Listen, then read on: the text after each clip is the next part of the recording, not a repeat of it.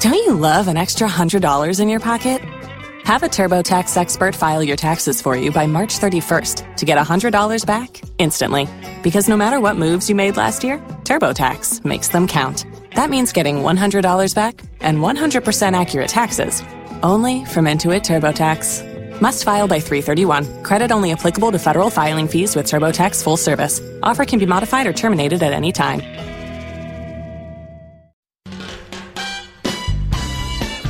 It's time for Illini Pella Saturday Sports Talk on News Talk 1400 and 93.9 FM WDWS Champaign Urbana, where we talk all things Illini along with other area and national sports.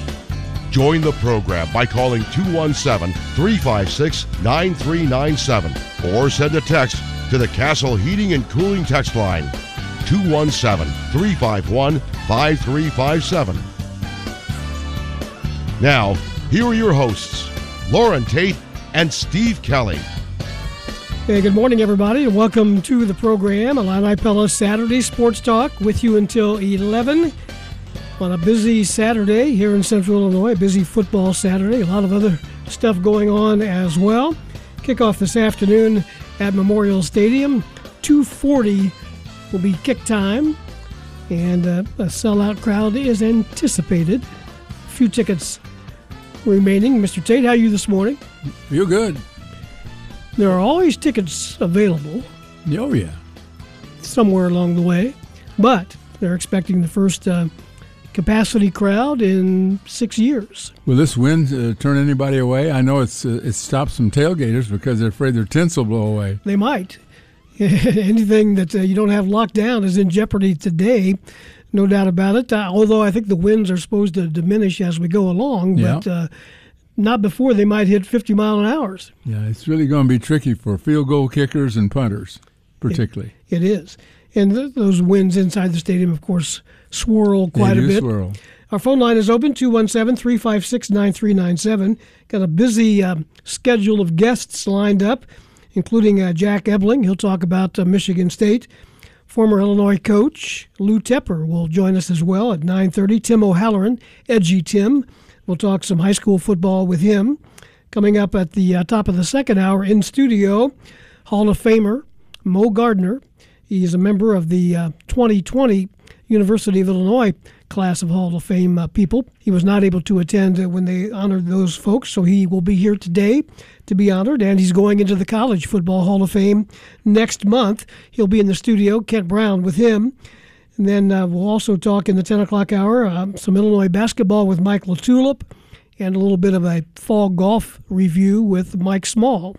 All that is on board for uh, this particular show, and then our pregame coverage begins from Memorial Stadium, uh, outside of Memorial Stadium in Grange Grove, at 12:30. Ahead of that game, Illinois and Michigan State. How you feeling about that ball game? It's been an interesting week in uh, East Lansing Well, for sure. You know, you just don't know what to expect ever. I mean, it's, it's a strange day uh, in terms of the weather, and Michigan State coming in here without eight basically defensive players who got suspended, including their top linebacker. I mean, it's got to hurt them. I mean, although they're not uh, affected offensively, at least uh, in terms of personnel. Uh, I just don't know what what kind of an attitude you're going to get here. yeah, and they've not been very impressive on the season. They no, but they did week. beat Wisconsin. They you did. know, and, and that was a good win for them. And I think any win over Wisconsin's a good one. And and uh, of course, uh, the whole Western Division is down this year. Even even in playing the, each other, we can see that there's a, a big fall off, and the Illini are trying to take advantage of that. Michigan State two and four in the league, three and five overall. They lost at Michigan, as uh, most everybody knows, last week, and uh, they're coached by Mel Tucker, playing Illinois for the first time. Brett Bielema three and four in his. I'm guessing that uh, Michigan State is one of the few teams that uh, Brett Bielema has a losing record against in, in Big Ten play because he was so successful at Wisconsin. You know, the thing that they haven't shown very much of is their running game. Their their leading rusher is about 48 yards a game, and they're like 11th in the conference in in terms of rushing. Uh, Illinois being uh, right at the top, of course, and and uh, Illinois' pass defense is one, and and Michigan State's pass defense is 11th. So this is a this is a team the Illini should beat, but again, you, you never know. They're they're competitive, and there's something has happened to a team that was 11 and 2 last year. They shouldn't have fallen this far. Of course, they, maybe they shouldn't have been 11 and 2 last year. Somewhere in between, right? And there's something that's happened to this Illinois defense too. The, yeah. All season long, they're number one in so many different categories, yeah. uh, and uh, just getting a lot of national attention now. Yeah, Scott Richey found ten different categories yes. that they're number one in. That's amazing indeed. Some other uh, notes: women's basketball played an exhibition game last night at the State Farm Center, 78 to 43 win over Quincy. They open the Shauna Green era coming up uh, next Wednesday at the State Farm Center against Long Island University. World Series. Yesterday was a travel day. Yep. They play tonight with um, Houston holding a three games to two edge going to be tough on the Phillies to get two out there in Houston. Yeah, it will. Uh, it's a, it's a, it's a. I've felt like Houston had the edge all the way through the playoffs and and right up to now. And uh, NBA last night, the Celtics beat the Bulls 123 to 19, 119, 123 to 119. Io with 11 points. DeRozan had 46 in the ball game for the Bulls. Mm-hmm. Yeah, they feed him and uh, the Moles are five and five in their first ten games of the season. High school football playoffs continue. Second round playoffs. Some area teams in action uh, today and tonight, so that'll be affected by the weather as well. Mahomet Seymour plays a night game at home against uh, Metamora in 5A. We'll run down some of those other games for you. So there's some of the headlines on this uh, busy Saturday. The other Big Ten football games, uh, the one to keep note of, I think, at, at least, is uh, the Iowa at Purdue game, 11 o'clock. Purdue is in second place in the Big Ten West. They're one game behind Illinois at three and two. The Illini at four and one. You need, uh, I don't know, I for I'd, I'd like to see Purdue beat Iowa. I'd like to see anybody beat Iowa, but uh, I guess it would help if Iowa beat Purdue. But you, Illinois got to play Purdue next week either way, so yeah, it doesn't yeah. matter. Yeah, the, did you know home home field is such a factor? The Michigan, Ohio State, and Illinois are 17 and 0 at home. Purdue has lost one game at home. Uh, I'm talking in Big Ten. They're four and one, and the only loss was to Ohio State. So is that correct? Is that yeah? Ohio State only. So um, in the in the LS in the SEC, the top four teams are 20 and 0 at home. So it does mean something to be at home, evidently. And uh, Illinois is home today, and so is Purdue. Now Purdue didn't play Ohio State. No, uh, I've got that written down wrong, I guess. Let's see, they're, I made a mistake. Home, they, they, lost to Penn State. Okay. In that first game, remember that? That's PSU, not OSU. Yeah, 35 31. that didn't seem right to me, but I thought, well, I got it written here. Like, well, Michigan State's uh, defense is not uh, real stellar. Let's look at them against the run. They're 12th in the uh, Big Ten, and they're going to see some uh, some runs from Chase Brown and Josh McCray perhaps today as well. And with the wind blowing, maybe they'll just uh, they'll gamble on trying to stop that first and uh, make uh, DeVito well, put the ball in the air. I think when you're an underdog, you do you do gamble sure. a little bit. You you set your defense, and I, I think what they're going to try to do, they're going to assume that Illinois is going to try to run with with the. Uh, with, with Chase and and probably uh, set their defense in that way and, and, gamble that they can stop the pass. And it might be difficult to complete passes with a win this way, but Illinois has been pretty effective. Well, obviously, 20 out of 22 last week. That's sensational. And they'll try some more of that today. Uh, short passes and to Williams and hopefully uh, the tight ends, and maybe they can maybe they can get an offense going here and get ahead and not make us sweat out the fourth quarter. exactly, and they've been doing a pretty good job of that. Yeah. lately. Yeah, I was uh, I commented to somebody in the booth last week in the in Lincoln, in uh, Nebraska, there in the fourth quarter. I said, "Boy, this game's kind of dragging, and uh, let's just get it over with." And it felt different to be on the, the winning side of that. Usually, we're like, "Okay, we know how this game's going to go. Let's Yep. Let's get done what we need to get done, get on the plane, and get out of here. But it is a, a good feeling for Illini fans to feel that comfort in the second half of ball games. They've got a really good receiver in, in a guy by the name of Coleman, who had a bunch of yards last week, and and uh, Thorne is is a third year guy at, at school and uh, from Michigan State. He's by the way, he's the grandson of a of a coach here in the state of Illinois. Right. He's passed for seventeen hundred yards but he's thrown eight interceptions. He's got 12 touchdown passes but eight interceptions. You mentioned uh, Keon Coleman. They've got another receiver, Jalen Reed. Both those guys with 36 catches mm-hmm. on the year. And Daniel Parker is out there as, a, or Daniel Barker, I'm sorry, mm-hmm. is the uh, tight end. 14 catches. Mm-hmm. He hasn't had a great year. I was totally dropped a few, but uh, made a nice touchdown catch, I, I, think, in the first game of the season, a one handed catch in the end zone, and that's his only touchdown so far. And it was interesting to me to hear. Um, Bielema say that he used, last season he met with him personally every Friday. I just wonder how many players you could meet with when you got so many players on your team. I mean, he it's met a lot of meetings, isn't it? Yeah, he met met, met with uh, Barker every Friday, and then when the season's over, Barker left. But he wanted more balls. There's no question. He felt like he should receive, have more opportunities as a receiver, and didn't get them. So he left uh, and went went into the portal and wound up at Michigan State. And he isn't getting many more, if any more, uh, at Michigan State this year than he got at Illinois last year. Yep, and he could have been playing in a bowl game uh, had he stayed. Yeah. And you got to catch the balls when they're thrown to you too. Uh, you know, you're not going to demand more balls till you prove you. And, and, he had his moments, no doubt. I thought he was a good player, uh, pretty dependable guy. But there were some other tight ends on the roster that he may have seen. Did you ever know a receiver didn't think he was open? they all think they're open. Well, you got to catch everything you can. Then, no doubt about that. Nine eleven is the time. We're off and rolling on the Illini Pella Saturday Sports Talk here on DWS. We'll take a break and be back with more after this. The Pella Window Showroom in Champaign specializes in windows and doors. Illini Pella can help you select the right window and door for your project, whether it's for replacements, remodeling, or new construction. Right now, they ask that you plan further ahead to allow more time to get your windows and doors in stock. Labor and material shortages are causing some extended lead times. Illini Pella, 1001 North Country Fair Drive in Champaign, PellaofChampaign.com. Hey Illini family, it's Brad Underwood. We'll see you Monday at the State Farm Center and catch game day coverage starting two hours before tip off, right here on DWS.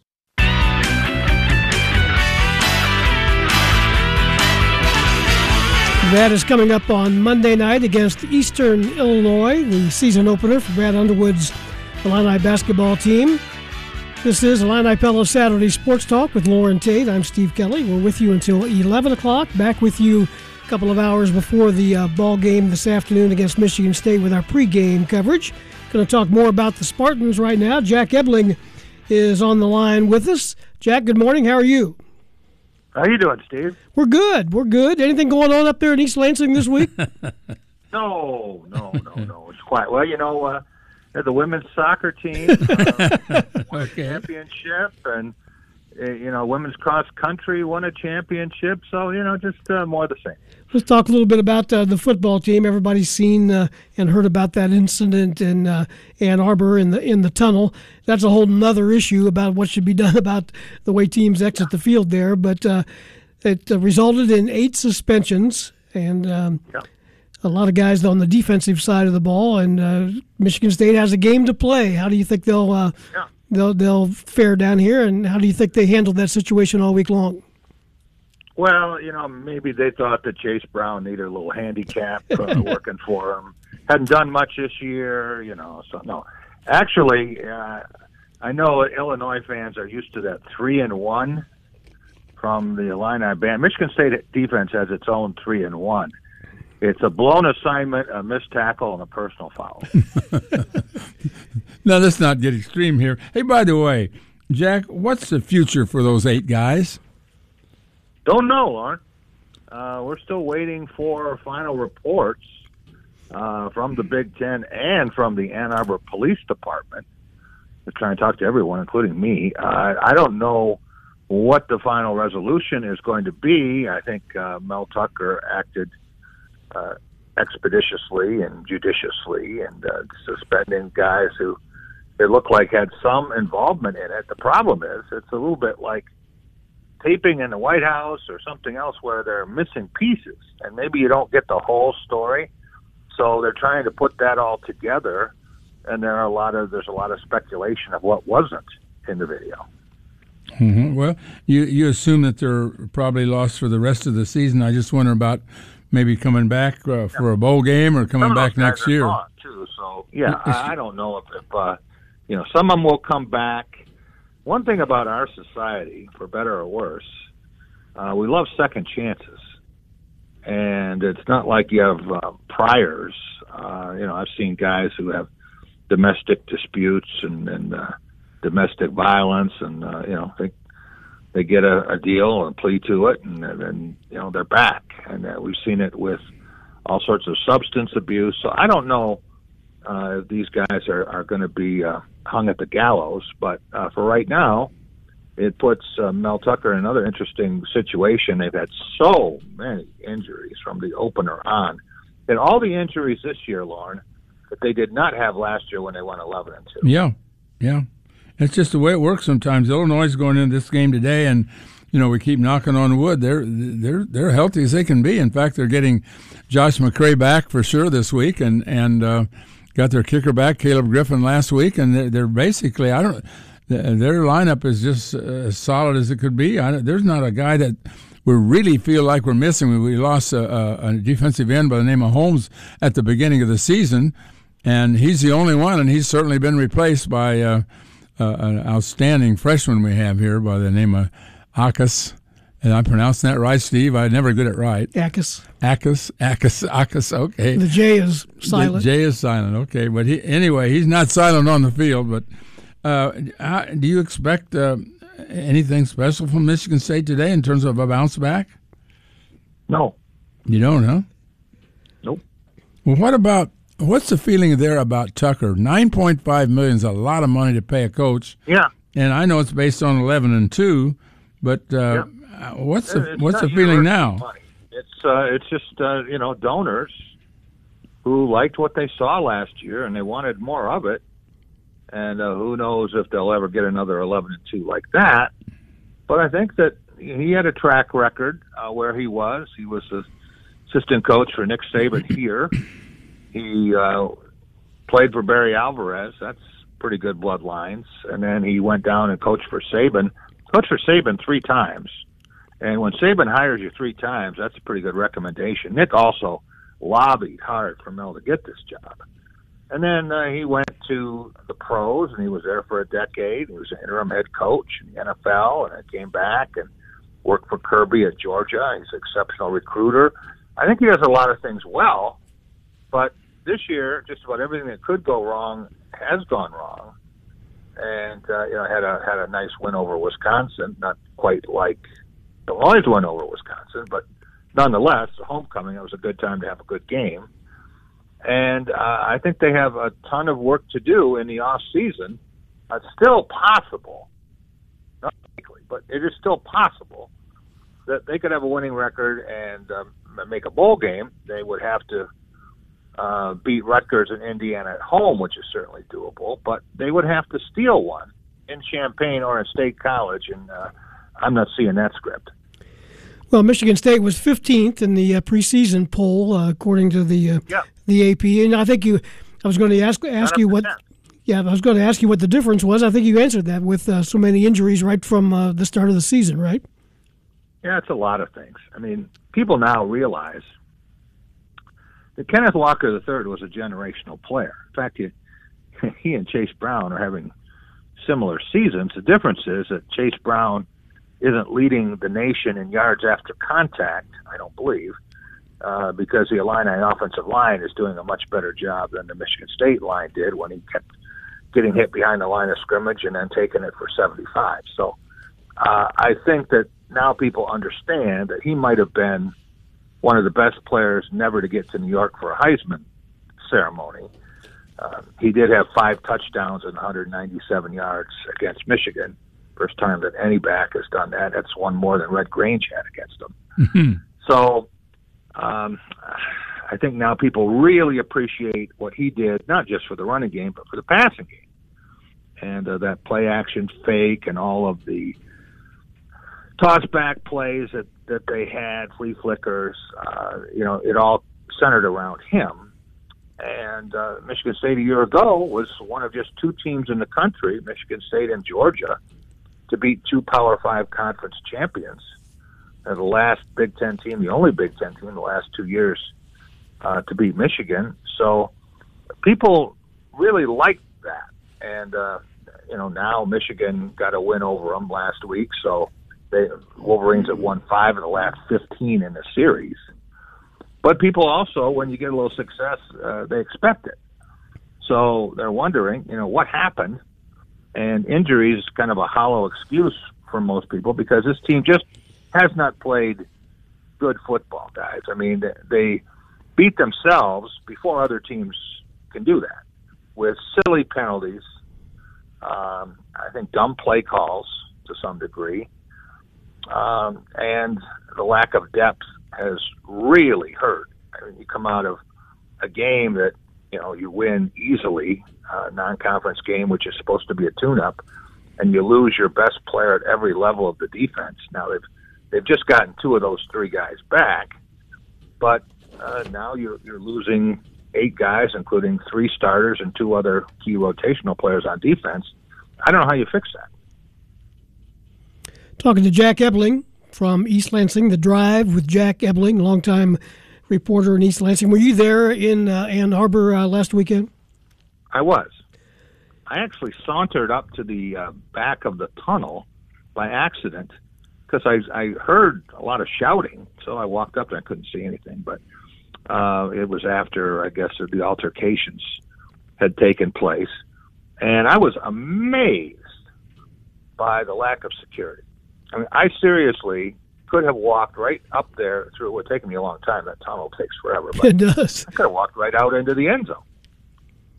And uh, you know, they they showed a couple of security guards. This was after what had happened with Penn State and the warnings from James Franklin and what happened a year ago with Ohio State. Well, Jack, what precipitated? And, uh, there was one guy there, and he looked like he was on vacation. One one security guy.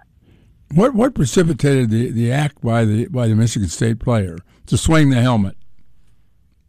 Well, that's what we don't know. Uh, we know that normally there's a separation mm-hmm. where one team goes off and then the other team goes off, and there we're you know uh, tempers uh, raging at the end of that game.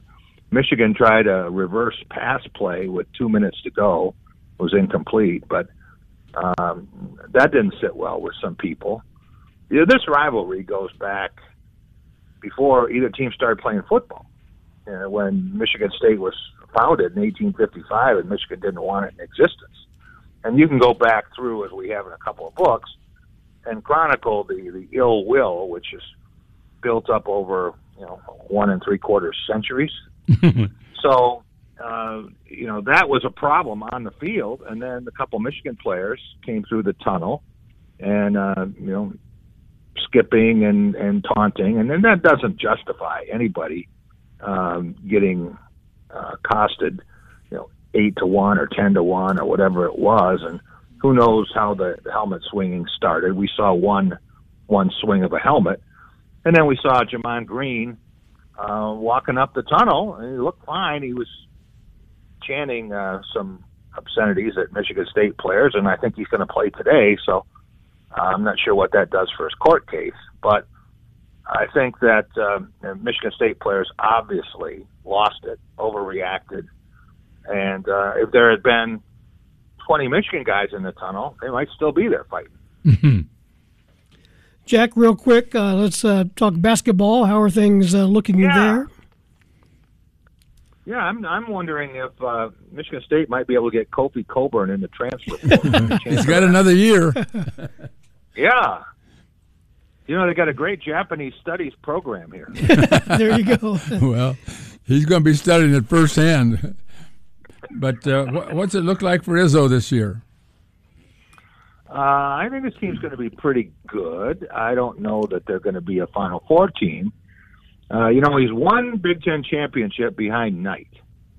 And he's got two years to to do it. Uh, Knight had 29 years. This is Tom's 28, 40 if you count his 12 year prison sentence working for Heathcote. But I, I think that uh, you know he needs one more to get to 11 uh, to tie Knight and uh, Piggy Lambert.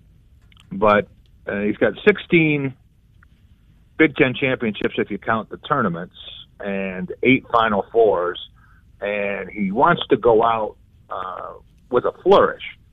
So I don't know how long that means he has to coach, but he has some interesting players, and uh, I think they're going to surprise a few people. Uh, uh, they start off uh, next week, next Friday. I will be in San Diego for the Armed Forces Classic on the aircraft carrier with Gonzaga, and then four days later they get Kentucky. So Michigan State has a freshman center named Jaxon Kohler, and he was counting down the days until he could play Drew Timme and Oscar Tshiebwe. And careful what you wish for. I'll bet. I mean, uh, yeah, that's that's a tough uh, indoctrination into college basketball. Hey, Jack, always good to catch up with you. We appreciate you taking time with us and uh, enjoy your weekend. Enjoy the game. You know, uh, you're going to have a ton of Illini fans around here uh, starting tomorrow. After the game? Well, yeah, you go into Ann Arbor. Uh, right. right. Right. I mean, there's going to be a lot of orange and blue in East Lansing that day. Yeah, well, well we got a, we got Purdue uh, before that, but uh, that'll be the, Yeah. the Purdue will be a big one. But uh, we we just like to go into Michigan with nothing to lose with a with a Big Ten uh, West championship in our pocket and play Michigan with nothing to lose. You might as well just win the next five, Loren. There you go. Hey, Jack, thanks. Good to talk to you. All right, take care, guys. You bet. That's Jack Ebling from East Lansing, 929. We'll take a break and have more for you on Illini Pella Saturday Sports Talk after this. Hey, Illini family. It's Illini women's basketball coach Shauna Green. Don't miss a minute of Illini basketball this season on News Talk 1400 and 93.9 FM DWS.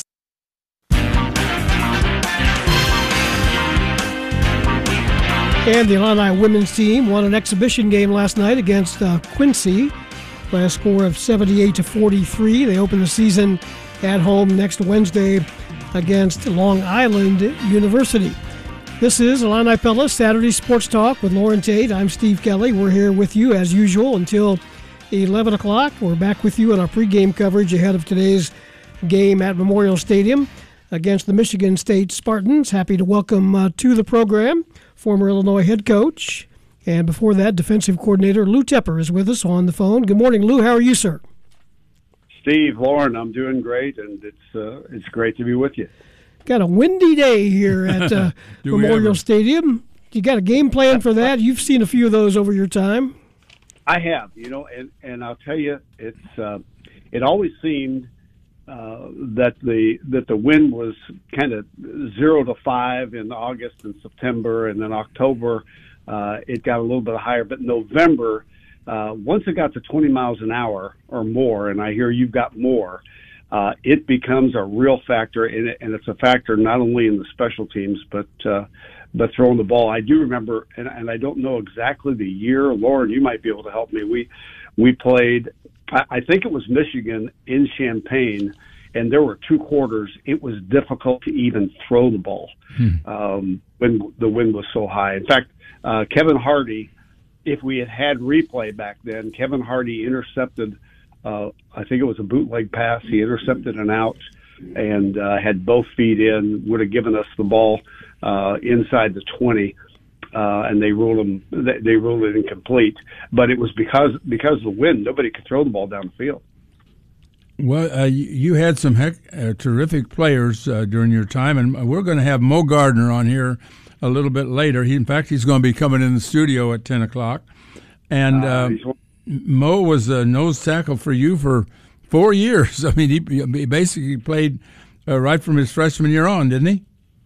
Yep, he sure did, and he was uh, he was only about 235 pounds when he started. I mean, he was never um, uh, he was always an undersized uh, lineman. I'm But sorry, I, I, I made a mistake. Now, the, the first year he played for Mike White, right? that's right. You That's you right. picked him up as a sophomore. Just, we just inherited. And uh, Yeah. and I'll tell you the unusual, the unusual thing about uh, Moe was that uh, we had done this at University of Colorado before I came with a with a young nose guard by the name of Kyle Rappold who was about five eleven. He was undersized, and we had him oh, ninety nine percent of nose guards key the center, and we had him key the backside guard, but there was no one as good at that as Moe Gardner. And Moe would keep, he would have his he, he would have his inside foot over the ball, keying the guard away from him. And when that guard pulled toward him, he knew the other guard was blocking down. And Moe Gardner would spin out of it. Uh, he was he was hardly ever touched because the, the guards coming down on him were just not quick enough for a spin move. But uh, Denny did a great job of uh, of teaching Moe, and Moe was uh, he's just exceptional. He's one of the best. He and Booger McFarland I had at LSU. Oh shoot, I had Joel Steed at Colorado too. He was pretty good, uh, but they were all great players. Well, I'll put you on the on the spot. You had uh, Ag and Brownlow and Jones and Moe Gardner in there in that one group, and then a, a little bit later you had Simeon Rice, Holecek, Howard, and Hardy. Which one was the best? Which group was the best? Yeah, I, I really, I, I, I can't go there, but I will say, and I, I think you and I have talked about this before. I, we we had four linebackers um, that were all first team, all Big Ten. I, I don't think there were, and I know I'm prejudiced, but I, I don't think there's ever been four better mm-hmm. than uh, Simeon Rice, Kevin Hardy, Dana Howard, John Holecek, and they all played in the league um, I mean, they were they they made us look pretty good as coaches. And Moe Gardner uh, next month going into the College Football Hall of Fame. He's being honored today at uh, the Michigan State game uh, for his entrance into the Illinois Hall of Fame. So uh, you have got another guy in the Hall of Fame, Coach. Yeah, be sure and tell him that uh, I send my best. Love him. We'll do that and uh, as a defensive guy, you've got to appreciate uh, if you've paid uh, attention to this Illinois football team that leads the nation in virtually every defensive category in this seven and one start. Very impressive. Yes, they are. I'm really excited to to see them and see them continue. Uh, I've been impressed with uh, Ryan Walters, even though I don't know him. Um, just because as you as a as a defensive coach, as you look at uh, college football as it is today. Things have not changed in terms of the the great defenses are almost always uh, founded on fundamentals, and it's the one thing that not only today but even in the past we're not taught significantly. Defensive coordinators love to be scheme guys, and um, uh, and Ryan has done a great job first building on fundamentals. Uh, his scheme is not um, uh, so complex that they can't spend time with fundamentals first and then be able to have a great scheme which which you can adjust to. There are a lot of great schemes, but in all of them you must be a fundamental team first and you must be able to adjust. I, I remember uh, one of my adversaries uh, Bo Schembechler, and, and Bo had a story. I heard him talk at a clinic once, and he said that he was looking for a defensive coordinator. In fact, I think it may have been before he hired Bill McCartney, and he was looking for a defensive coordinator, and he heard about this guy who was a great lecturer, and he uh, he went and heard him, and he was really impressed with him. And then he went to the next lecture that he heard him a second time, and somebody in the in the in the crowd uh, said to him, "Hey, your your guys." Uh, aren't aren't really that great at tackling. You you miss a lot of tackles. And he said, ah, he said, we we got a great scheme, scheme scheme rules over fundamentals. And uh, Bo walked out of the lecture and said, I'm not hiring that guy. and uh, and that's really the that that really comes to. So I, I think that's impressed me as much uh, with anything with uh, with with the Illinois defense. Well, Ryan Walters uh, has something in common with you. He has a tie to Colorado. Do, do you know him at all? No, I don't. Well, he grew up out not. there and uh, he um, played there eventually. And then uh, there's a lot of talk about uh, Colorado looking for a head coach. Would they look this way? I don't know. That's a, probably something that uh, we can discuss at uh, another time. But this ball game today against Michigan State, Illinois has a chance. they're leading the West Division of the Big Ten and got their eyes on that uh, championship game in uh, Indianapolis coming up uh, the first Saturday in December. Quite a turnaround for Brett Bielema. What do you know Brett at all? Yes, I do. Yeah, and I think an awful lot of Brett. Uh, Bret I think Brett actually played against us when we were beaten up on Iowa right. uh, back in the 90s. Um, but uh, but he was the head coach at Wisconsin, and we've we've spoken several times, and we still um, we still text. Um, and so uh, yeah, I, I think a lot of Brett. Got a phone caller here that has a question for you about uh, a particular game. I think Eric in Champaign, you're on the air. Go ahead.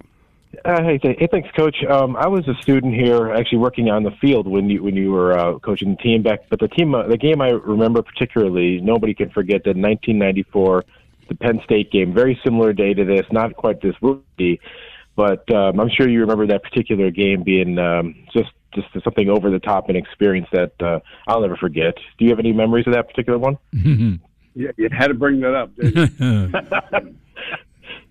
yes, I do, and, and uh, Joe Paterno and I uh, were very close friends. Uh, his wife grew up nine miles from where I was. Uh, uh, I mean, it was it was uh, that that game in particular.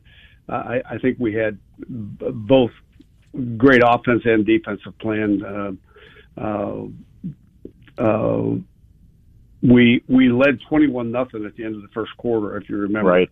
Yep. And uh, the shut, their great running back had a fumble that we owned their quarterback, and and actually for two years uh, we intercepted uh, several balls from them, um, and uh, and Doth, Douthard I think rushed for 177 yards. Uh, mm-hmm. But what people don't realize in that game was at the end, the last drive, they were never ahead until I think 40 seconds left in the game. Right. And right. the last drive, great linebacker, John Holecek, one of the brightest guys that I've ever coached. John got dinged um, and and didn't know where he was, and we had we had a coverage uh, specifically designed for Engram, their wide receiver, in which we would play corner uh, with outside leverage and man coverage, and then John uh, inside the 20 would wheel and play man coverage underneath him. And so we could take away the slants and the inside breaking routes. And if you go back and look at that film, the ball was snapped and John never moved. Uh, he, he just, he just mentally, he was out of it and they completed a fourth down. Uh, I think it was a fourth down pass to him to keep the keep the drive alive. And it would. It, there's no way it would have been completed had John Holecek been uh, been himself. But those are some of the things that happen in football. Yeah, that's one of the two or three great disappointments I think we've ever had in a game because they marched about 98 yards for that last touchdown, as I recall. Yeah, that, that could very well be. And you know, they were 12 and 0 um, you know, certainly, certainly would have made a, a huge difference uh, uh, for us. And we had, you know, the crowd was electric. They they were really uh, great that day, just as they will be today. Hey, Eric, thanks for the call. Appreciate that. Right. Lou Tepper, thanks for your time. Always good to catch up with you. We'll do it again when we have a little more time, but uh, good to hear your voice and uh, glad to know that you're keeping an eye on the Illini. Absolutely. All right. Uh, be sure and tell Moe I said hello. Will do. And uh, thank I appreciate what you do. Yep, appreciate Thanks, it. Thanks. Tep. That's Lou Tepper. It's a 9:45. We'll take a break and uh, talk some Illinois high school football with edgy Tim O'Halloran. Coming up next on Illini Pella Saturday Sports Talk. After this. Hi, this is Jalen Waltz from Georgetown Ridge Farm High School basketball. Monday, Fighting Illini basketball takes on Eastern Illinois right here on News Talk 1400 and 93.9 FM. Welcome back to the show, Illini Pella Saturday Sports Talk. Steve Kelly, Loren Tate. It's Dad's Day weekend, and uh, Game Day Spirit would be a good place to take Dad. We need some Fighting Illini gear for the ball game this afternoon against uh, Michigan State. Also, a big high school football weekend as well. Some area teams still in uh, play in the second round of the high school playoffs. Edgy Tim O'Halloran from the Rivals Network is on the line with us. Tim, good morning. How are you doing?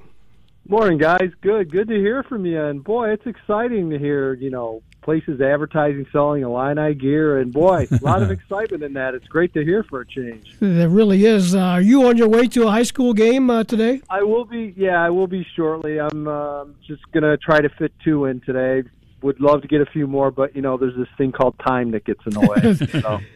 Time and maybe weather. We've got uh, some real uh, windy conditions down here. I, I suppose it's not that much Yeah. different up there, is it?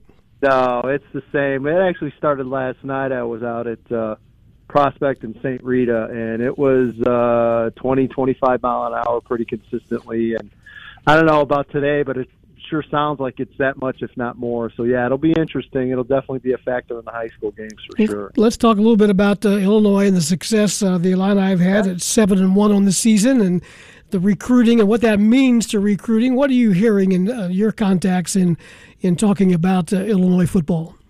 Well, again, I mean, just the overwhelming theme is people are excited for Fighting Illini football, and and that's something I couldn't really say a year, year and a half ago for sure. Um, you know, I, I mean, again, I, ju- I just think everyone points to Brett Bielema and how they've done things, and you know, the kind of a, just a straightforward approach, and I know the coaches appreciate it, and, and I know there obviously there's a lot more interest in Fighting Illini football from them. Recruit wise, again, guys, I'm going to stick to what we talked about the last time, and that is I know there's a handful of 2023s that are available, and Illinois is in on all of them. There's no question. But I'm looking more towards 24 and beyond because I think to just be fair from a timing standpoint, you know, a kid like Malik Elzy, yeah, he's a kid that you want, and, and I think you have as good a shot as anyone right now of bringing him in. But some of these other schools, he's known and has built up a relationship for the last two, three years, and Mm-hmm. it's that way for a lot of these kids, guys, and. I, I think that is hard at times to overcome. Um, I think the success certainly helped shorten that uh, distance a little bit, but I'm kind of really more intrigued by 24 and beyond because I think that's when we'll see hopefully two, three, four out of the top 10, top 15 wind up being just lockdown, dead set Illinois commits. And when that happens, guys, and you really got something going. Well, he's made uh, Bielema's made a real effort uh, with the help of Pat Embleton in trying to, to to win back the coaches that had been basically lost by Lovie Smith. Yeah, and you can't you can't overlook the uh, contribution from Pat Ryan as well. Just an incredibly well respected high school coach here in Illinois for years, and one of the few guys that could talk to the people up north and the people in central and southern Illinois, and be respected by all of them. And and that's uh, he's he's definitely been a big part of that as well. And yeah, um, the effort has been there. It was there early on. It's been consistent and. uh yeah, I, I really you can't ask for them to do much more than what they've done from uh, trying to get those coaches back. And I, guys, I'd I'd say they're back. I I haven't seen anyone not get excited about this team and the success they've had in the way they've done it. Do you see the number of transfers impacting high school recruiting? Oh yeah, hundred percent. Oh, it's that's to me that's one of the biggest storylines is there are less opportunities. I'm seeing kids, guys that maybe three, four years ago could have been yeah, maybe maybe MAC level kids, high FCS level kids that those opportunities in those schools rolling the dice and maybe taking a chance on a kid that you know might be six five, an offensive lineman that might be six five and two forty or two fifty. You know, take a chance, try to develop them a little bit. It, to me, with the portal and, and everything going on, you're seeing that less and less. So yeah, I definitely have seen less overall scholarship offers and less overall opportunities for those kids. There's no question about it. What's the answer to that, Tim, or is there one? Uh, I, I guess the portal is here to stay, but is there any Yeah. way to uh, to modify it or administer it or uh, scale it back a little bit to so it would not hurt high school kids? Well, I mean, I know you, you guys have seen it, and I've seen it and heard other people, you know, obviously more vested in it than I am, talk about, you know, cutting down the window where you're allowing transfer portal things to happen, and I, I think it's just a it's a focus on your staff and their approach. Um, you know, I, I know that a lot of coaches will tell you they want probably the best of both worlds, and I think that's fair. Um, but I, I think you cannot ignore the high school level. You, you just can't, and you have to have that mix. You have to have that that consistent flow of in-state kids, whether it's a handful or more than a handful. But um, you know, again, it's like everything. They're they're just rolling with what's out there right now with the rules, and as long as things stay the way they are right now, yeah, it's going to continue to impact high school recruiting. There's no question. And, what's really tough, guys, is you know it, it's no longer where where a kid could potentially go JUCO or what have you, and and try to try to get a second look and develop a little bit. I mean, those opportunities are less and less as well, so that makes it even harder. Uh, Tim, where is the state of Illinois in production numbers? That is of top prospects, say four stars, and where is the, Um, where's the state headed? Oh, I think I, I think we're we're heading in a, in a positive direction. The next two recruiting classes, 24 and 25, are going to be really strong. Um, I've been impressed with. It, it seems it's funny. It's been interesting the last handful of years. You know, for years we continue to people talk about offensive linemen in the state, and you know mm-hmm. how the state generates all these offensive linemen. I don't know who those people are because I look around and and I don't know all the all the big people I think have left Illinois. I, it's it's amazing how we used to have a dozen high Division One offensive tackle prospects, and we just don't have those anymore. But what's filled in has been, I think, skill position wise, things have improved greatly. Um, I think they've always been there. I, I just think that um, you know you, there are some there are some different areas that have definitely helped. That you have off season seven on seven, and you have more focus on position specific training. I think these kids are better. I think they're more developed than they have been in the past, and so that's led to it. And just the overall quality, uh, guys, is, is getting better. Let's face it, the last year or two, it's been kind of rough, and a lot of that had to do with with COVID and the fall shutdown of, of the football season in 2020. Um, just not a good situation. But but the positive from this year that I've seen is that a lot of schools and a lot of those programs have closed that gap. And uh, number one, we're seeing better football across the board. And number two, I think we're seeing kids that have finally caught up from that in the weight room. They're they're better, they're better, they're bigger, they're stronger, and and so again, it's it's nice to see that upswing to the positive, and I think it's going to continue for a little while. Another minute or two with Edgy Tim O'Halloran. How are high school athletes uh, being educated, if you will, about NIL, which is another uh, new phenomenon in athletics? I don't know if they are. It's a great question. Um, I still think there's a lot of question marks out there. I think your obviously very high level recruits are, are getting a crash course in it, whether it's from the coaches that are recruiting them, whether it's from maybe their high school coach. But guys, I'll be honest, um, I haven't really sat down and had that discussion yet with with the high school coaches, but that's something I'm definitely planning on doing as an off season project. Um, it's going to continue. I mean, you guys have seen across across several states now, even at the high school level, they've adopted some form of NIL, and uh, like it or not like it, I think it's going to continue, especially as far down as the high school level. You're going to see see more and more kids, whether it's an equipment manufacturer, or what have you, they're going to take advantage, and um, I'm still very mixed on that, as I'm sure you guys understand. Well, uh, Tim, as this uh, these uh, cha- these tournament games roll down, who you picking? Who, who, are your top two or three teams in the state right now? And uh, as we, you know, and who's likely to win the uh, eight and seven A? Yeah, well, I mean, guys, it's been it's been really a three horse race as far as I'm concerned all year. Well, okay, we'll throw four in. Um, Mount Carmel, just Jordan Lynch has done a tremendous job there. This might be the most athletic Mount Carmel team I I can remember in a long, long time. Loyola's Loyola with John Holecek. You know they're going to play great defense every week, and they're going to be in every game. And again, just uh, you know, uh, one slip up in Week Nine to Mount Carmel is the only blemish on the record. Lincoln Way East is a team that you know traditionally is there. They're not going to wow you. They they snuck by Neuqua Valley 17-14 last night, but that's just how Rob Zvonar and his team does things. They're not real flashy. They're not going to put up 50, 60 points. They're just going to beat people. And then the other one I'll throw in is East St. Louis because of, of how strong that program is and the amount of talent they have. And and Darren Sunkett uh, has, has a really good path here in 6A. So I think they're going to come away with a state title most likely as well. So those four guys are the four I think that stand out above the crowd. That's Tim O'Halloran. We appreciate your time. Enjoy the games today and uh, keep your hat on, right? yeah, God knows I need it if you've ever seen the top of my head. So uh, maybe I'll get some crazy glue or something. So. Thanks, guys. Yep, appreciate Thanks, it. Tim. As Edgy Tim O'Halloran with the Rivals Network with us here as we approach the 10 o'clock hour, WDWS Champaign Urbana, hour number one of Illini Pella Saturday Sports Talk in the books. Hour number two is coming up. Back after this. Don't you love an extra $100 in your pocket? Have a TurboTax expert file your taxes for you by March 31st to get $100 back instantly.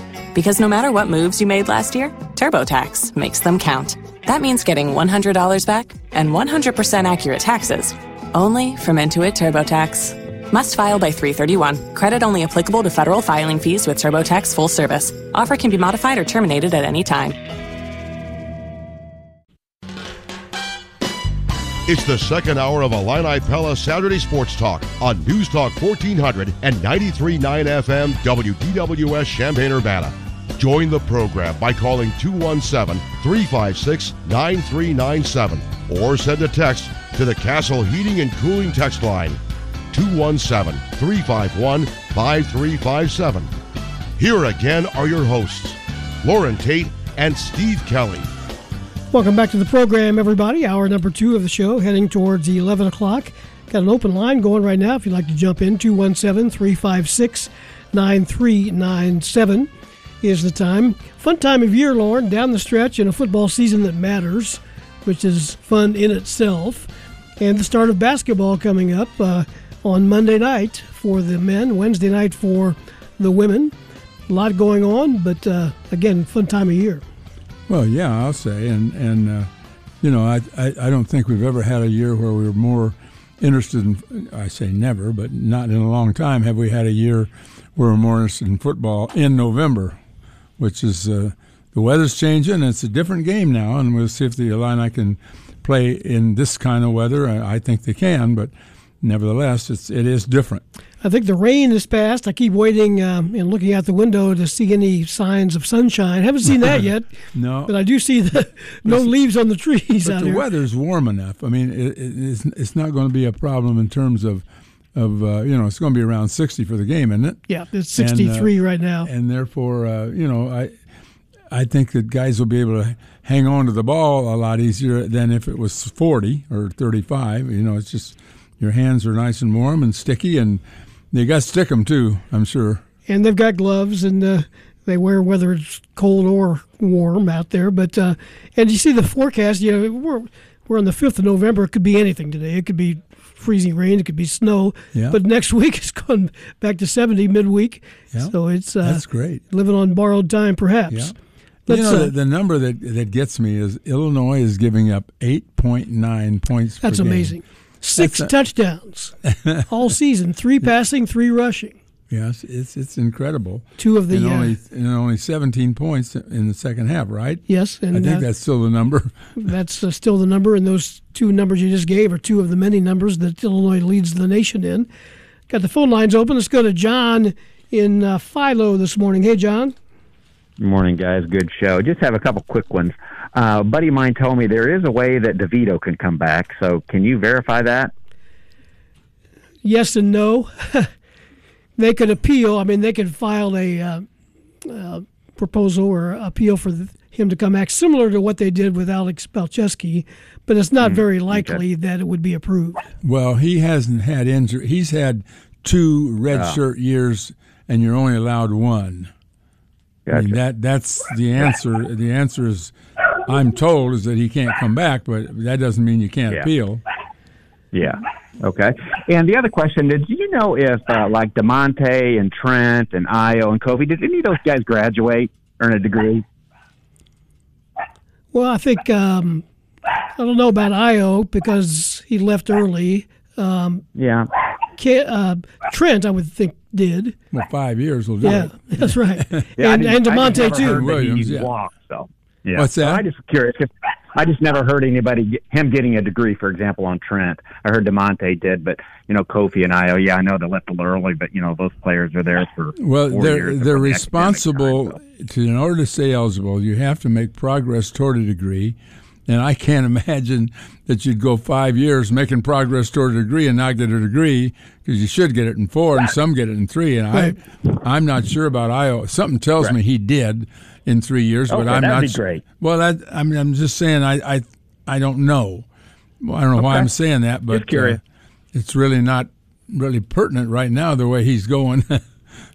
Anything else on your mind, that- John? that's no, let's go all on today. Appreciate you guys. All right. Thanks for the call. 217 356 9397 is the phone number. And uh, Kent Brown has made his way into the uh, studio after uh, driving around town a little bit. Well, we I blew, blew in. Did you? Just put the sail up and just came on over. you lost some of your hair on the way. I in. did. It really messes it up badly. We just had a question. I don't mean to throw you on the, the spot right away, but it was a question about Tommy DeVito and whether or not he could come back next year. And I Yeah. said there is a way, but it's not very uh, likely way. his his eligibility will be completed. I mean, there you know there might be a secret waiver of some kind that we could throw out there, but I think it's very unlikely. I mean, he's this is his sixth year, and so uh, he got the bonus year from the COVID and transferred, and uh, and so anyway, that we probably we'll probably be seeing the last of, of Tommy at, when the season's over this year. We've got a Hall of Famer in our midst. Moe Gardner is with us in the studio. Moe, very good to see you. By the way, Lou Tepper says hello. Oh, that's what's up, man. Yeah. I love Lou, man. He- Yeah, we had him on uh, just about 30 minutes ago, but uh, good to see you. Uh, Loren Tate back in the corner and Steve Kelly. We both covered you and your time here, and uh, congratulations. How are you feeling about all this Hall of Fame activity? Man, it's it's surreal. You know, I mean, you, you come and, and you put in a career that, that you're proud of. You play with guys who um, help you become a better player. You have coaches that that do an excellent job of asking you how good can you be, and um, I benefited from all that. So you know, it's still hard to imagine that you know um, you one of those guys that's going to get enshrined in, in, in the Hall of Fame. It's just a, it's just a, um, kind of a surreal situation. Take us back a little bit. Uh, you're from Indianapolis Cathedral High School, and your decision to come to Illinois in the first place. Yeah, I, w- I was fortunate. Cathedral was a really good high school, especially with football. I mean, I really got the uh, fundamentals of the game taught to me really early on, and and, and then um, I was in, benefited from the fact that I knew a couple of guys, James Finch, and some guys that, that, that you know may not be names that people remember and know, but um, they they were from Indianapolis and they were here, and then I took my visit, and um, I wanted to play for Mike White. I mean, there was just the element of, of what he could um, inspire in you as a player, and um, I remember he put on a video at one point of when the team went to the Rose Bowl with David Williams and, and that class, and I wanted to be a part of that. I wanted to, you know, cement my legacy um, to be part of a university that I felt like I could be a contributor to, and so um, that kind of sealed the deal. And, and when um, I got here. I was fortunate enough to play with some good players and also have some really good coaching with Coach Bill Kolar, who, who went on to have a legendary NFL career. Um, and then uh, when Coach White left, Coach Mackovic came in, a whole different system, but still that same enthusiasm about um, this place as, a, as an institution and what it means to actually suit up and play for this club. I always connect a couple names: Brownlow, AG. Those are names right right next to Moe Gardner, aren't they? Yeah, I mean, if not above those, man, those those those were my guys. Derek, you know, Derek and I have known each other since we were, you know, young. I mean, we, you know, were at Cathedral together. Um, he came in the year after I redshirted and um really solidified his own career here. And Mel Mel was um just like a brother here when, when we played together. I mean, he really was somebody who, um, when they say iron sharpens iron, he was really somebody that I played against, um, uh, I played with, that just always inspired me to to try to be a better player and try to excel. Just because he had this infectious enthusiasm about the game and about life, Mel was a, a bigger than life personality. Two uh, particularly good seasons under Mackovic, back to back. Uh, One was a Big Ten champion. One could have been.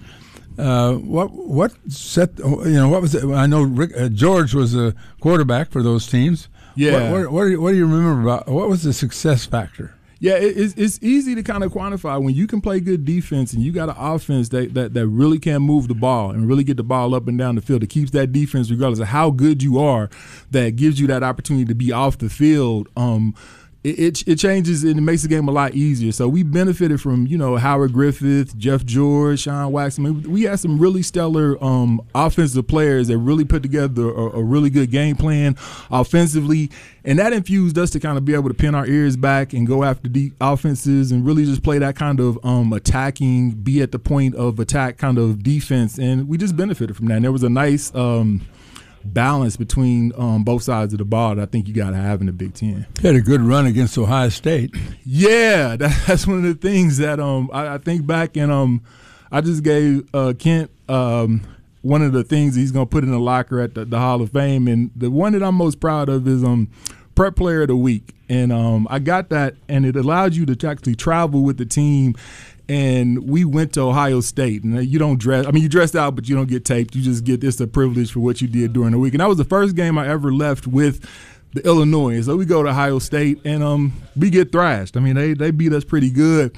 And to go back as a player and to win those games in, in the horseshoe is one of the highlights of my career. You won four in a row, I believe. Again. Yeah, yeah. I mean, that, that was really something that um I, I still take a lot of pride in that. And living in Georgia now, you run across some Buckeye fans every once in a while, and so I can always you know uh, hang my hat on that. Can't tell us. Uh, something about Moe Gardner that maybe we don't know, and, and and how he's affected your job over the years, not only as a player and now uh, ushering him in, into a couple of Hall of Fames. Yeah, you know, we're. Uh, I look back, and I've done this for a long time. I've been part of this for 36 years, and I've told Moe this, so I said it before. He was the most responsible football player that I ever worked with, and you know, he um, very mature. He got married, uh, had his first child uh, while he was here on campus. Uh, here he was; he was an All-American, uh, the best defensive player in the Big Ten. Uh, we had some really good teams and he never let that go to his head. He's very humble, but you know, Moe was one of those uh, guys, the best guy I've ever been around. That uh, if I said, Moe, hey, we've got an interview this week at Tuesday at two o'clock, can you meet me at the football office? That was the only time I had to say it, and Moe would show up at two o'clock at the football office to, to do the phone call or whatever. And I, I had him. I've held him as my standard bearer, my bar ever since then. Everybody's compared to Moe, and so to see him go into College Football Hall of Fame, um, I'm very pleased and excited for him because he certainly earned it. And that it's hard. It is hard to go into that Hall of Fame when you look at the hundreds, if not thousands, of players who are eligible uh, each year to go in that. You have to be nominated. There's a process. Um, there's a committee that uh, all the National Football Foundation members vote to get you on the ballot, and then the ballot is voted. I mean, it is a very tough process. And if you look at the names on that ballot each year, there are some incredible, incredible players. And for Moe to be a part of that, I'm I'm very happy for him and very proud. What's the plan today to honor Moe at, at the stadium? Yeah, so today we have a uh, the the pregame uh, event, the Stadium Club across the street. There's a short uh, presentation. Uh, the Football Foundation uh, Carl Allegretti, who you know, Carl, uh, his son Nick played for us, is is here, and there'll be a short, about a 15 minute presentation to that group across the street, and then Moe will get a receive his plaque that we'll display here on our campus on the field at the second time out of the first quarter, and a chance for our fans to recognize Moe and and for what he's done. So every Hall of Famer gets a chance to do that on their own campus. Um, and so that's this is uh, Moe's deal. And then in about a month, uh, today's what the fifth? Yeah, uh, December sixth, we'll be in uh, Las Vegas for the National Football Foundation, and that's where the actual induction goes. It's a black tie affair. It's a big time event, and um, and so we'll be out there with Moe and some others to recognize uh, that that uh, honor. We're going to talk more with Moe Gardner. Need to take a break here on Illini Pella Saturday Sports Talk. We'll do that and be back right after this. Stay with us.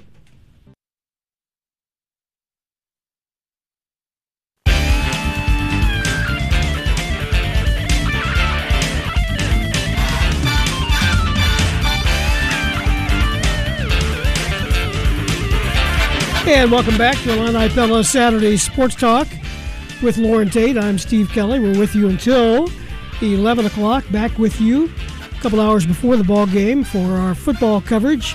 2:40 kick time today at Memorial Stadium, and a capacity crowd. We hope. Yeah, it's gonna be close. I don't know if we'll get there or not, but it'll be close. It's you know they keep selling tickets and there's a few left, so hopefully we get a surge here. Our students' uh, sales weren't quite as good as we'd hoped, so that's maybe a little bit where we're short today. Let's take a phone call before we uh, continue our conversation with uh, all Hall of Famer Moe Gardner. Tom is on the line. Tom Stocker, how you doing, man? Guys, I'm doing well. Sitting here in the Research Park parking lot, getting ready to go to the game, and I, I just wanted to call because I wanted to wish Loren a happy birthday. well, thank you. Appreciate that, Tom. How you doing? I'm, I'm doing fine. I'm retired now, living up in Hayward, Wisconsin, and uh, still working, doing high school games and and and the such. And uh, well, well, Tom, we were, we remember when you were at uh, Memphis with the Cardinal team there, right? Yeah, I I left there in 2004 because at that time the Pacific Coast League, uh, not so rightly named, uh, went from Memphis and Nashville all the way to Sacramento and Tacoma and Vancouver, and, and the travel was just murderous. But since Major League Baseball's taken it over, they've reorganized it, and uh, the uh, the Redbirds are now in the International League, um, where they only travel half the country now. So, but I had a great time with them because uh, we had players like Albert Pujols and uh, Yadier Molina and Adam Wainwright, kind of the holy trinity of the, the AAA Redbirds back in the early 2000s. Hey, Tom, good to hear from you. Thanks for the call. All right, thanks, guys. We appreciate you fitting me in. And let's go Illini. No Thanks, problem. Tom.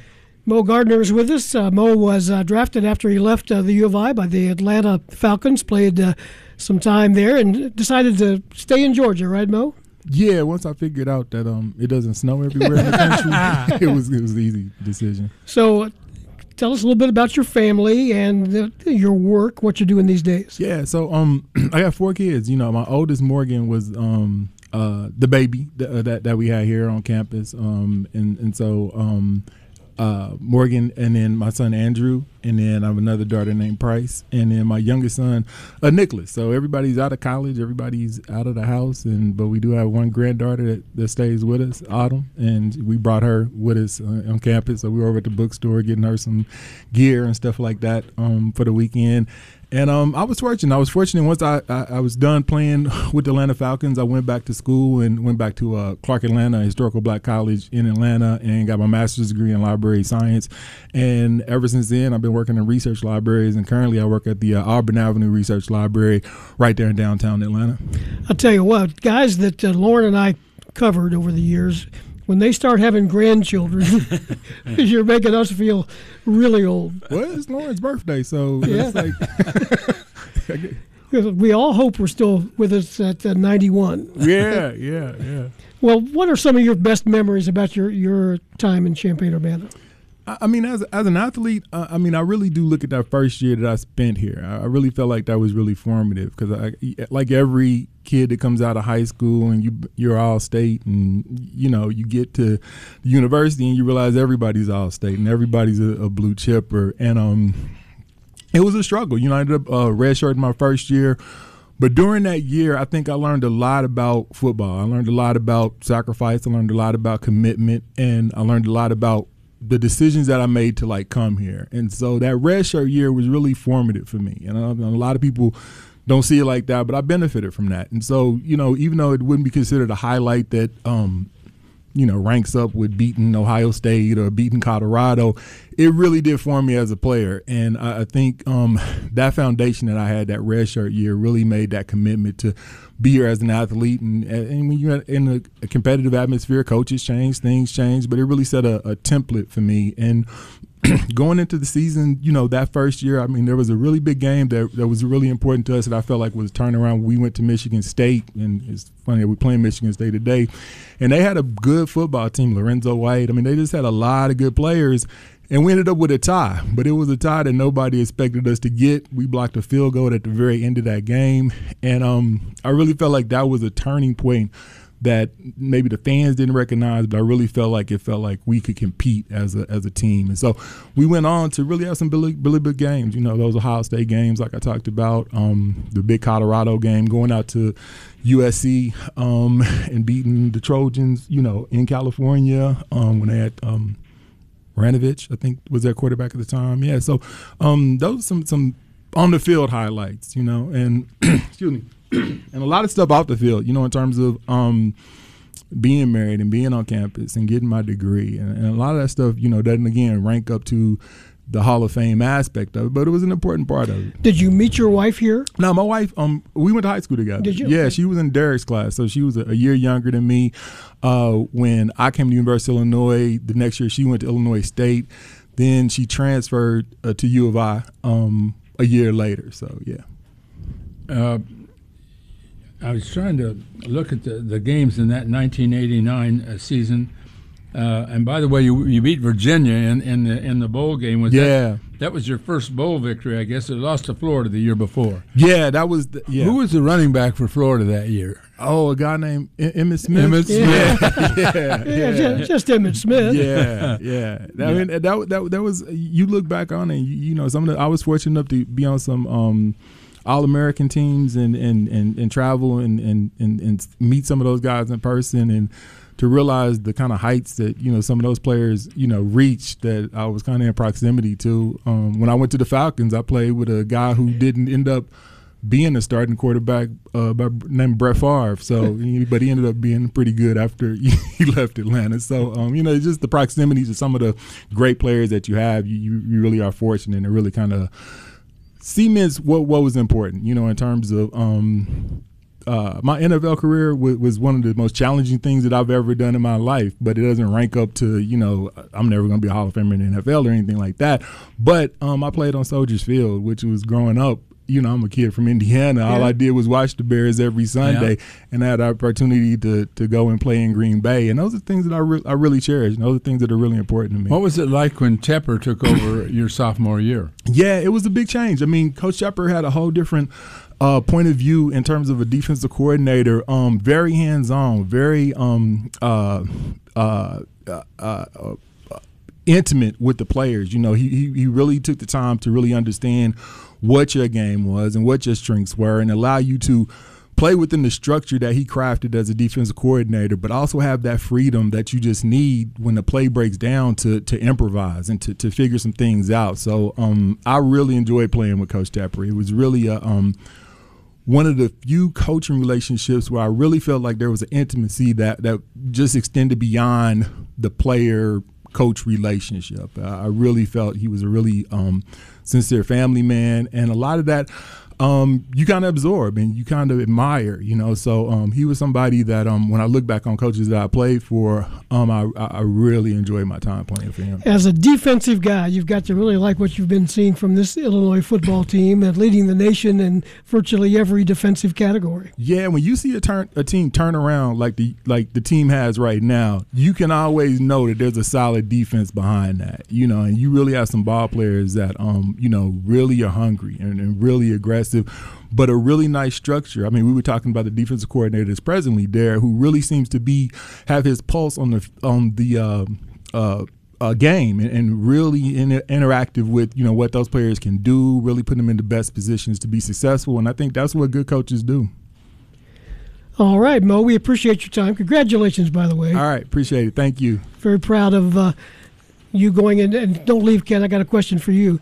Anything the uh, fans need to know heading to Memorial Stadium uh, regarding the wind or anything like that? Uh, is everything status quo? Is everything as usual? Yeah, everything's status quo. We saw that Purdue put a ban on all their tents and anything uh, in case they're blow away. I do think that there's some common sense today. Uh, if, if you know the the pop up tents, I, we know how easy those are picked up and blown around. So you have to be very careful and thoughtful about that. Um, uh, at this point, there's been no change in our normal policy. So okay. tailgate lots are, are active over there today. Uh, block yourself from the wind. As I told Loren to put some rocks in his pocket so he doesn't blow blow away. Um, looks like the winds are probably going to lighten as the day goes along. So hopefully that's the case. We get to game time, but uh, so far no changes to our normal normal game day policies. Good deal. That's Kent Brown and Moe Gardner. We need to take a break. We'll do that and be back with more after this. Stay with us.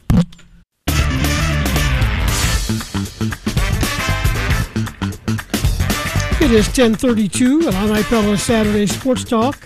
Chugging along till 11 o'clock. Taking a break after that, coming back on our pregame coverage, which gets underway at 1230 from Memorial Stadium ahead of Illinois and Michigan State in college football. Several Big Ten games, four of them actually, get underway here in just about 28 minutes. There's a lot of 11 o'clock games, including the Purdue Iowa game that a lot of fans will be keeping uh, an eye on. Certainly a lot of football to talk about, as we've done throughout the show this morning, but some basketball to talk about as well. Brad Underwood's team opens up on Monday night against Eastern Illinois at the State Farm Center. And joining us on the phone, Mike LaTulip to talk some hoops. Are you ready for basketball season, Michael? It's crazy. It snuck up on us, hasn't it? And, you know, no surprise. There's a lot of attention uh, on the on the football squad, and rightfully so. They've been rolling it always does kind of sneak up on us this time of year when the when the two sports overlap for about a month. But fun times indeed, and I'm sure you're looking forward to uh, this edition of uh, the Illini basketball team, which will look a little bit different than what we've seen over the last three or four years. Yeah, in a lot of ways, right? Both offensively and defensively. I think you saw glimpses of it in, in the exhibition game in terms of what they want to do, matchups they want to exploit, and, and who they want to feature within the offense. And um, but I think you'll see even more of that during the opener. A lot of those exhibition games, you keep it very vanilla offensively, and, and you just try to get your uh, your bearings straight defensively. And and they struggled early on, and um, you know that's that's typical for a team that's just getting together and, and starting to gel. So I'm excited to see that maturation process and the growth that they're going to have as they continue to, to roll into the regular season here. What's the difficulty, uh, Mike, in putting together a team with three or four freshmen, a couple transfers, and a few guys back from last year? Yeah, going back to the 2013-2014 season, it was my sophomore year, and um, we had nine new guys. Uh, granted, three of those new guys were, were sitting out that year, but you're still trying to integrate everybody, and everybody learns at a different pace, and um, and and that's what makes it difficult because you know some guys can learn it just from seeing it. Some guys need to be on the court and, and rep it, and um, you know, but but that acclimation period, you know, the the type of guys you have in your locker room is is uber important because it's it, it's what expedites that process. And um, I think they have those type of guys, and they have guys that have transferred in that have won at a high, at a high level. They have um, high school players that won at a high level in high school, and that that seems to be kind of what um, Coach Underwood is, you know, how he's formulating that roster. Is he's getting winners, and and that's you know you want winners to, to continue your winning tradition like they have over the past three years. So I'm excited to see them all put it together. Uh, Shannon and Mayer seem like leaders, and yet they're not yet leaders on this team. I mean, is that something you would see evolve over time? Yeah, I think just naturally from what they've done in their careers, and Matthew Myers won a national championship. You know, Terrence Shannon's been a, a part of a Final Four and a Elite Eight, and there's just natural credibility that comes along with that. And um, but I still think as older guys, you you have to find a way to, um, you know, to to be a leader and be leaders on that team. And um, that doesn't mean you have to be the most vocal person in the world. Everybody leads in, in different ways, but uh, you know, it's it's it's going to be imperative that as the season goes on, that um, these older guys that have been through the rigors of a college basketball season uh, are able to kind of guide these freshmen and uh, who are going to experience undoubtedly some some ups and downs. So uh, I'm excited not only just for the team but for these guys to see that that process play out and uh, who steps up and uh, and then even the returners, you know, Melendez and, and Hawkins, and I know Goody's going to be out for a while, but um, you know it's imperative for them to uh, to really lead as well um, because it's a new system for for Matthew Mayer. It's a new system for for Terrence Shannon as well. So um, you just got to find different ways to to kind of pull each other along. And like I said, the quicker they can do that, I think the quicker they're going to kind of hit their stride. What's your take on positionless basketball without a really uh, low post center? Yeah, I mean, there's a lot that you can do. Um, you know, you, you saw it a little bit in the exhibition game. They like that five out you, you swing it to the top of the key, wingman cuts through, corner guy shapes up. You can go into a dribble handoff. You can swing it, go right into a ball screen, and um, they like that. It spaces the floor, and you saw it in glimpses last year. Um, you know, Kofi gets basically fouls out the last 10 minutes of the Ohio State game. They make that comeback at home, and, and Coleman's at the five, and the floor just seems so much more spread out. And there's a lot that you could do with Kofi, but um, it, you know, Kofi being the lumbering big that he is, and and you got to throw it into him. He's he's occupying a lot of space in the in the paint, so it takes away a lot of those driving lanes. And I think that's where this particular team is going to excel is getting in the paint, and not only getting in the paint, but getting to the free throw line. I think that's something that outside of Kofi, that team struggled with last year. And uh, the more you can get point blank layups and, and free throws, the the better your chance to to win the game on, on that end, but also um, you know the better your chance to be an efficient offense. So um, a lot that you can do in positionless basketball, and I think uh, Brad Underwood's going to have a a great time kind of formulating these these different rotations and lineups because he's got a lot of guys that he can deploy in different spots to um, to try to attack you know, these different teams in the Big Ten and, and, what they offer. Talking to Mike LaTulip, is that what you're maybe uh, most curious about over the first month of the season, seeing those rotations and trying to work that out? Uh, against a schedule that is it has some of the usual ball games that you think um, that uh, Illinois would win, but there's also some tough ones in that first month.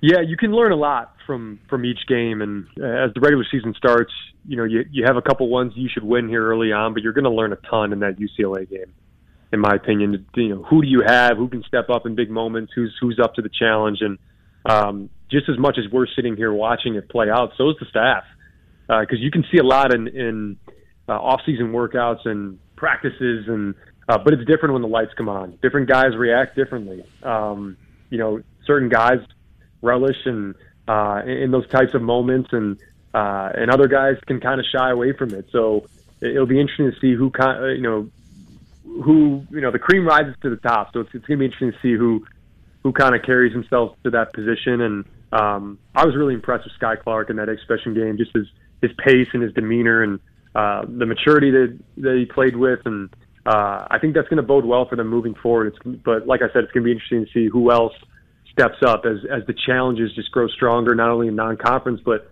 you get into the Big Ten play, and it's a wide open conference, but you know, kind of under the radar. I think there's a lot of really good teams. You had the star power last year, but there's a lot of really good teams in this conference um, that can really vie for a, a, title. Yeah, I think there's a lot that can vie for the title, but is is the league going to be as good as it has been in the past? And can Indy is it is is a team that went nine and eleven like Indiana last year? Can they uh, are they uh, appropriately uh, favored? Yeah, I think you know the star power is, is certainly gone. There's there's no Jaden Ivey, Johnny Davis, Kofi Cockburn. Um, those guys are those guys are gone. So now I think what you do have is some teams that that still have some good pieces. Um, you know, watching Michigan last night, Jett Howard. You know, Juwan Howard's son puts up 30 in the exhibition game and hits six threes and they've addressed some things in, in not only in the portal, but uh, they have a solid recruiting class, and Hunter should take another step forward. And Purdue still has Zach Edey, and um, you know they got some some key transfers as well, some good freshmen. Um, Iowa, I think, is another team that's that's kind of underrated. They finished three games ahead of Indiana last year. I get they lose Keegan Murray, but his brother Kris uh, should be a first round pick this year. You expect steps from Tony Perkins. You expect steps from Patrick McCaffrey uh, and Payton Sandfort. So you know, Indiana's the the other one that I look at. Look, I I, I definitely understand. You bring in Jalen Hood Schifino, you bring in Malik Reneau, uh, two really high profile recruits, and uh, and then you hope to have steps forward from from Race and Trayce and uh, Miller Kopp and um, Tamar Bates and these guys on this team. But look, I, I'm a history guy, Loren, and the history is not on Indiana's side in terms of finishing below 500 and winning a title the following year. Uh, and you know, it wasn't since I think 1991 or 1990 for a team in the Big Ten to do that, to to be under 500 in conference play and then win it the next year. Um, you know, coincidentally, it was Indiana who did it. So maybe they can kind of capture that lightning in a bottle again this year. But uh, it's going to be tough. It's going to be tough, and uh, it's a, it's a wide open league. But I think as you go down even 10 deep, like Wisconsin still has Steven Crowl and Tyler Wahl and Chucky Hepburn and uh, you know, there's there's going to be some teams that are some tough outs and some pesky some pesky teams that I think can can steal some games in, in conference play. That's Mike LaTulip. Always appreciate your time, Michael, and uh, we'll talk to you again soon. Sounds great. Thanks, guys. You bet. It is 1042. Illini Pella Saturday Sports Talk. We'll take a time out and be back with more. We'll have the phone lines open if you'd like to jump in. Back after this.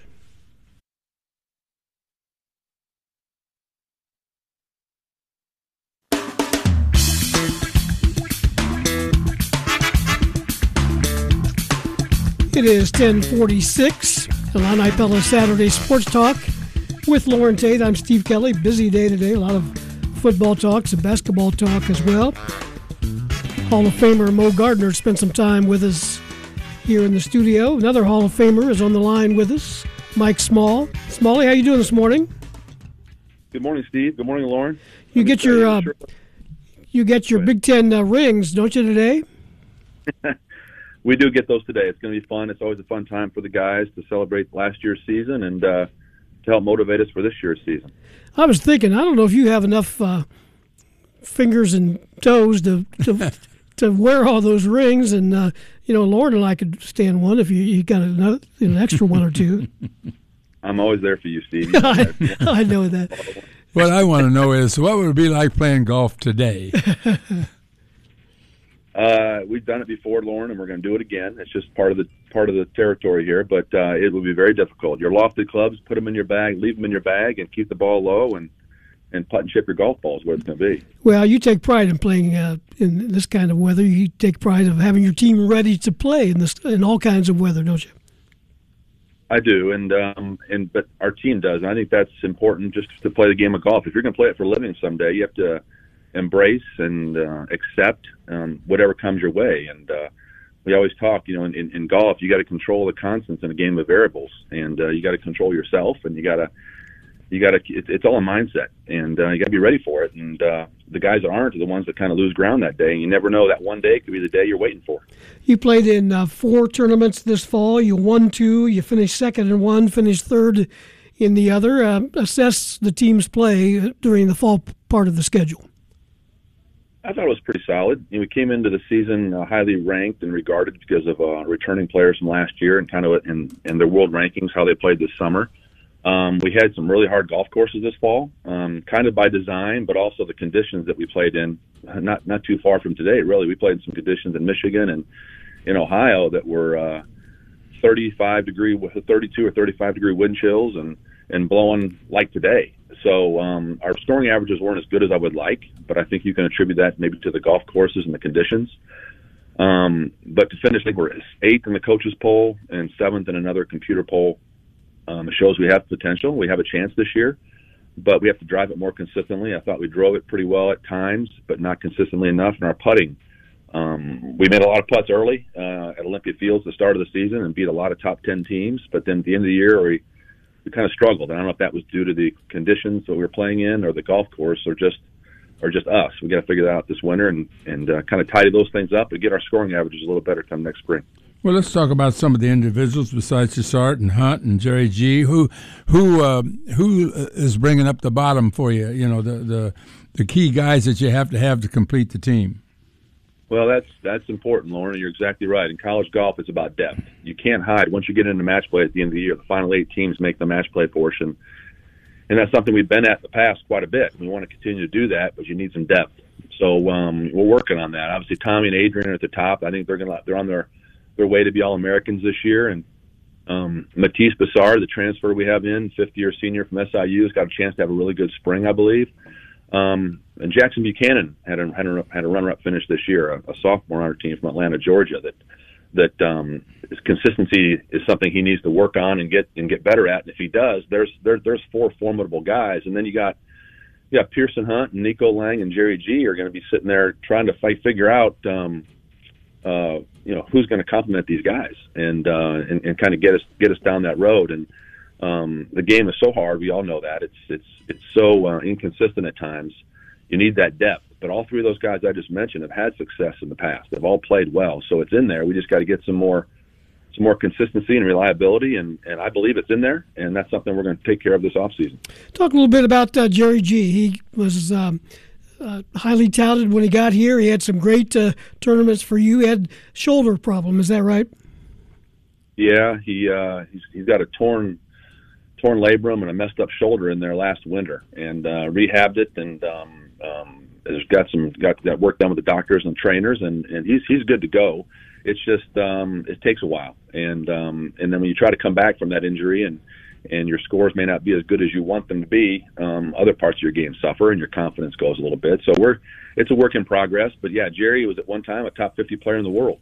Um, he's still top 100. He's still got the potential in the game. It just takes time to get that back, and uh, a lot of golfers go through those those times, those periods, and some are longer than others. But um, he's working hard.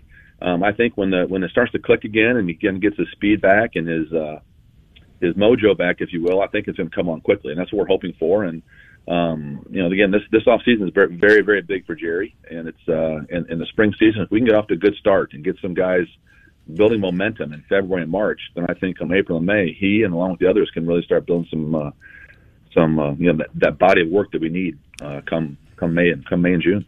Will they be able to get some warm weather maybe in December when they're out of school?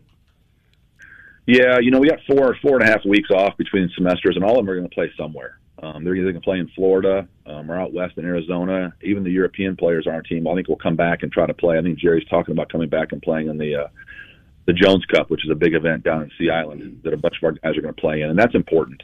Um, you know, the, the play in the summers and the play in the, in, in the time between the semesters is important for their growth and, ju- and just their confidence. So the more they can get out and play, uh, that time of year is big. Uh, but we have such a busy spring with traveling and, and practicing. Um, you know, you don't want to you don't want to run into it too quickly, too hard. But it's you're right, Loren. It's important to get out and play and, and compete in uh, semester break to see where they're at. I know you're a football fan, as are some of your players. You got to be enjoying this Illini season right now, huh? Oh, we are, we are, and uh, that's what I was going to say at the very start of this of the segment. Um, I really enjoyed listening to Moe Gardner. I, I watched him when I was in high school, and I remember a big, big fan. And I was driving into the office this morning, heard you guys on the radio, and it was just uh, brought it brought back some good memories of me as a young Illini fan watching him. And I think the guys on the team are having that same experience now with this team. And uh, there's going to be some guys on this defense that are going to be playing in the NFL here before long. It's going to be fun to follow them. And I just think um, Bret and his staff have done such a wonderful job uh, changing the culture and and working from inward and building that base that you're starting to see this um, this success now, and I think it's just going to continue to grow and build on itself. And this is an exciting time to be an Illini. I know that. Back to golf, uh, coming up on the spring schedule. Area golf fans might want to make note of April 22nd and 23rd, Fighting Illini Collegiate at the Atkins Golf Club in Urbana. Be the first time in a while that uh, fans uh, around here will get a chance to come out and watch the Illini in action yeah, we're looking forward to that. It's something that people have talked about, and we've done it in the past. It's been probably what seven, eight years, maybe since we've had an event here in Champaign, maybe a couple years longer. But we have the one in Chicago in the fall every year that um, is just a staple in college golf. But to have one here is something we've wanted to do, and the golf course out at the Atkins Golf Club is is receptive to that now. The way it's set up, the way it's designed, the way it plays, and uh, we have seven Big Ten teams coming in uh, that weekend you mentioned, which is the week before the Big Ten championship. So it's going to be an exciting time. We're hopefully building momentum and hitting hitting the peak, and hopefully the weather will cooperate. And it's going to be a ten team field that's going to give the people around here in Champaign a chance to come out and get to see the guys, you know, face on and kind of get to know them a little bit better and watch them compete and. uh hopefully springboard us into the Big Ten championship again the next weekend. Hey, Mike, enjoy your day. Thanks for your time, and uh, congratulations on another Big Ten title. We'll talk to you soon. Thanks, guys. I appreciate it. You bet. Illini golf coach Mike Small with us at 10:55. A final break and some final words after this.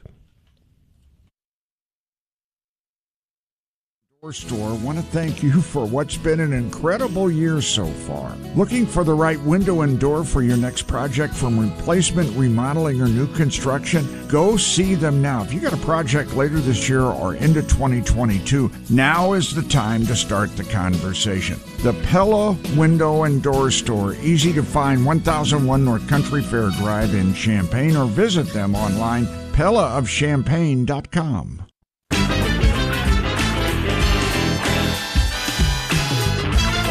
Got about 90 seconds left on uh, this edition of Illini Pella Saturday Sports Talk. High school football playoff uh, games today involving area teams in 5A. Mahomet-Seymour, the number one seed there, plays tonight at 7 o'clock at home against number 8 seed Metamora. In 3A, Prairie Central, the number one seed, is at Roxana this afternoon at uh, 2 o'clock.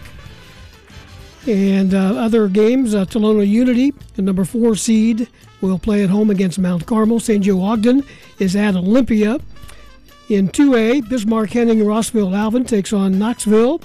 And Arthur Lovington Atwood Hammond meets Johnson City. And in 1A, Salt Fork plays uh, Ridgeview Lexington and Tuscola against Jacksonville Routt.